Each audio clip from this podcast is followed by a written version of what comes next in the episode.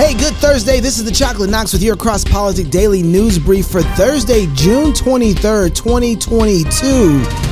Did you know that more than 75% of those raised in evangelical, Presbyterian, and Reformed churches don't pursue any kind of Christian higher education?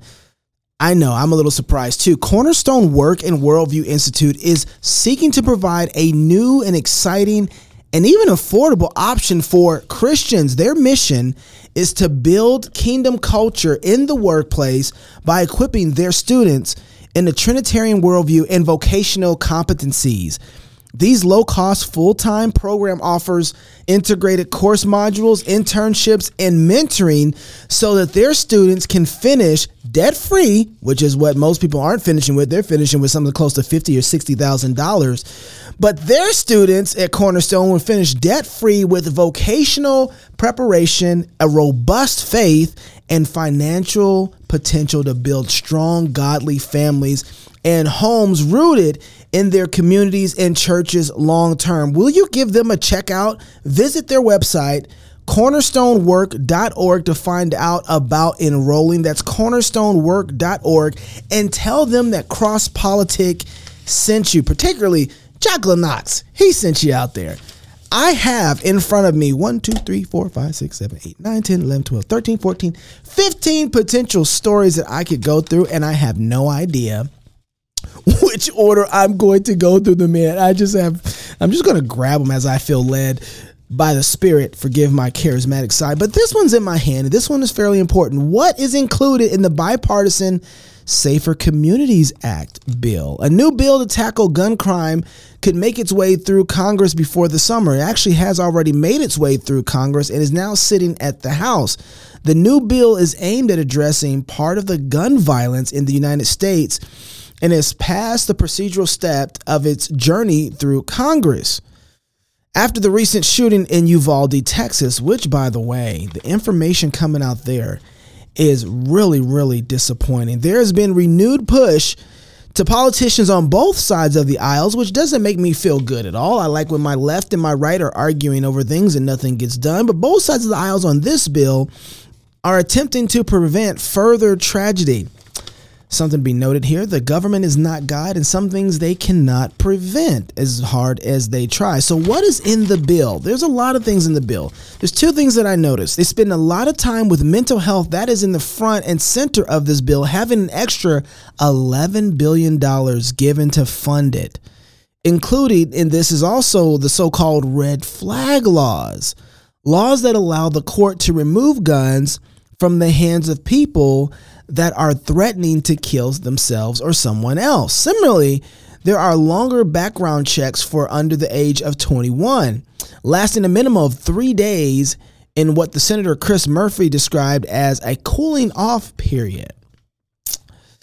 Partners who have proven history or of domestic violence will also be not allowed and restricted from the ownership of firearms in this bill. In terms of criminal threats, the bill also includes the first comprehensive criminal state banning gun trafficking. With this in mind, there is further clarification on who needs to register as a federal firearms dealer in a bid to keep better track of guns that are in circulation. I don't want the government keeping track of guns that are in circulation. Delta pilots right now, they write an open letter to the consumers of the airline industry struggling to keep up with the travel. These pilots decided to say that they have been working on their off days, flying at a record amount of overtime to help you get to your destination. At this current rate, by the fall, our pilots will have flown more overtime in 2022 than the entirety of 2018 and 2019 combined, our busiest year to date. Delta recently announced that it was canceling some 100 flights daily departures from destinations in the U.S. and Latin America, affecting travel from July 1st to July 7th. Other airlines have taken similar measures amid ongoing staffing shortages and surging demands. Kurt Derby, president of KitDarby.com, aviation consulting LLC, recently told NBC News that the airlines are struggling with booming demand coming out of the pandemic that was coincided with a wave of federally mandated pilot retirements. Sansdemic, anybody? These are excellent jobs, he says, with a career value of over $11 million, Derby. Goes on to say that it's hard to believe that we have a shortage for an $11 million career, but due to short-sightedness, any solution is going to be 3 to 4 to 5 years away. Yikes. Shall we talk about gasoline prices? Why are gas prices going up, and what are the 4 things that cause gas prices to go up? According to the EIA, there are 4 main factors that influence the price of gas. One is crude oil prices. That's 54% of the equation. Refining costs is 14% of the equation. Taxes, 16% of the equation. And distribution and marketing costs are 16% of that same equation. Starting with crude oil prices, the most influential factor is the cost of crude oil, which is largely dictated by the international supply and demand. Despite being the world's largest oil producer, the U.S. remains a net importer of crude oil, with the majority coming from Canada, Mexico, and Saudi Arabia. Because America's reliance on imports, U.S. gas prices are largely influenced by the global crude oil market. Refining costs. Oil needs to be refined into gasoline before it actually can be used by consumers, which is why refining costs are factored into the price of gas. The U.S. has hundreds of refineries across the country. The country's largest refinery, owned by the Saudi Arabian community and company, Saudi Aramco Co., processes around 607,000 barrels of oil per day. The exact cost of refining varies depending on the number of factories, such as the type of crude oil used, the processing technology available at the refinery, and gasoline requirements in the specific parts of the country.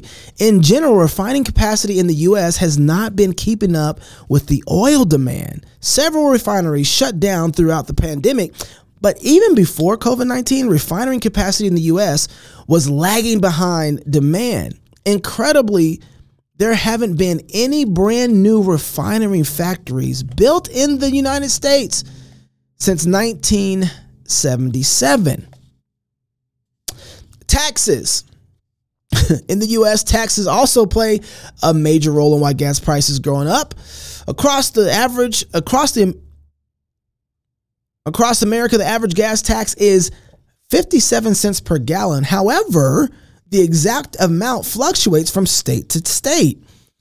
So here are the top 5 states with the highest gas prices. Guess at who's number 1? I dare you. That's right, California. Their gas tax is 87 cents per dollar. Illinois is number 2, 78 cents per dollar. Pennsylvania, number 3, 77 cents per dollar. Hawaii, 77 cents per dollar. They're pretty right up there with Pennsylvania. And New Jersey, 69 cents per dollar. Figures include both state and federal. So every dollar, the majority of every dollar, easily goes to the tax off of every gallon of gas. States with the highest gas tax usually spend the extra money on improvements to their infrastructure of local transportation. For instance, Illinois, they doubled its gas tax in 2019 as a part of a $45 billion infrastructure plan. California, the state with the highest gas tax on gas, is expecting to see a rate increase this July, a couple days from now, which will drive prices up by around 3 cents per gallon. Are you ready to move yet? Distribution and marketing costs. Gasoline is typically shipped from refineries to local terminals via pipelines. You know, those kind of things that are trying to get shut down more and more by your president. From there, the gasoline is processed further to ensure it meets the market requirements of local government standards. The big name brands run a lot of advertisements, according to the Morning Consultant. Chevron, BP, PLC, Exxon Mobil Corp, and Royal Dutch Shell PLC aired TV advertisement in the U.S. more than 44 1,495 times between June 1st, 2020 and August 31st, 2021. So that's how we got gas prices being raised. Maybe self-sufficiency might be one of those things that we should, I don't know, try and do. How wokeness ruins everything. You can toss this story into that file. There's a man who's 50 years old who's been giving blood his whole life, actually. 125 pints of blood during his lifetime is what he's been given. He went in to go give blood, and this new question popped up. The question asked if the man had been pregnant over the last 6 months. I don't know if I would trust them to poke me with the needle if they gave me that question. He protested over the question, rightfully arguing that it didn't pay any attention to who he was, nor did it apply to him because he was a man. And then he was barred from completing his donation. The fiasco gets worse given how those who handled the blood drive responded. This is their response.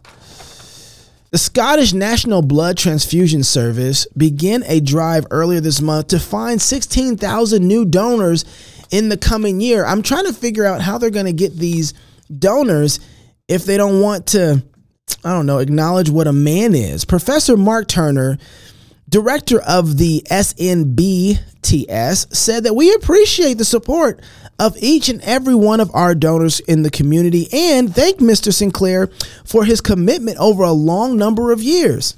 Very polite of this guy. Whilst pregnancy is only a relevant question to those whose biological sex or sex assigned at birth is female, sex assigned at birth, get this, isn't always obvious or clear to the staff.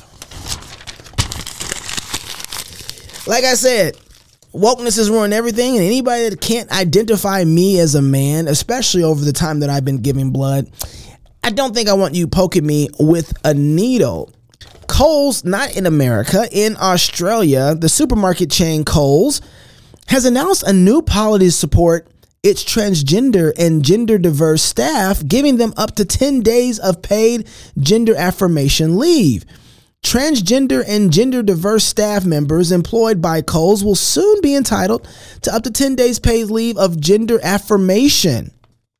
As part of the supermarket's new move to support its LGBTQIA, and they actually have the plus right here, workers, the supermarket giant announced that its new policy on Wednesday, the day after International Day Against Homophobia. International Day Against Homophobia, Biphobia, Intersexism, and Transphobia. Oh, boy. 10 days. That's all you get? 10 days? Come on. I think you should at least give them, I don't know, 10 years. Why not a lifetime of paid leave? That just seems way more honest. I have so many stories here that I want to go through with you, but I really don't have the time, so you have to come back tomorrow to listen to the news brief.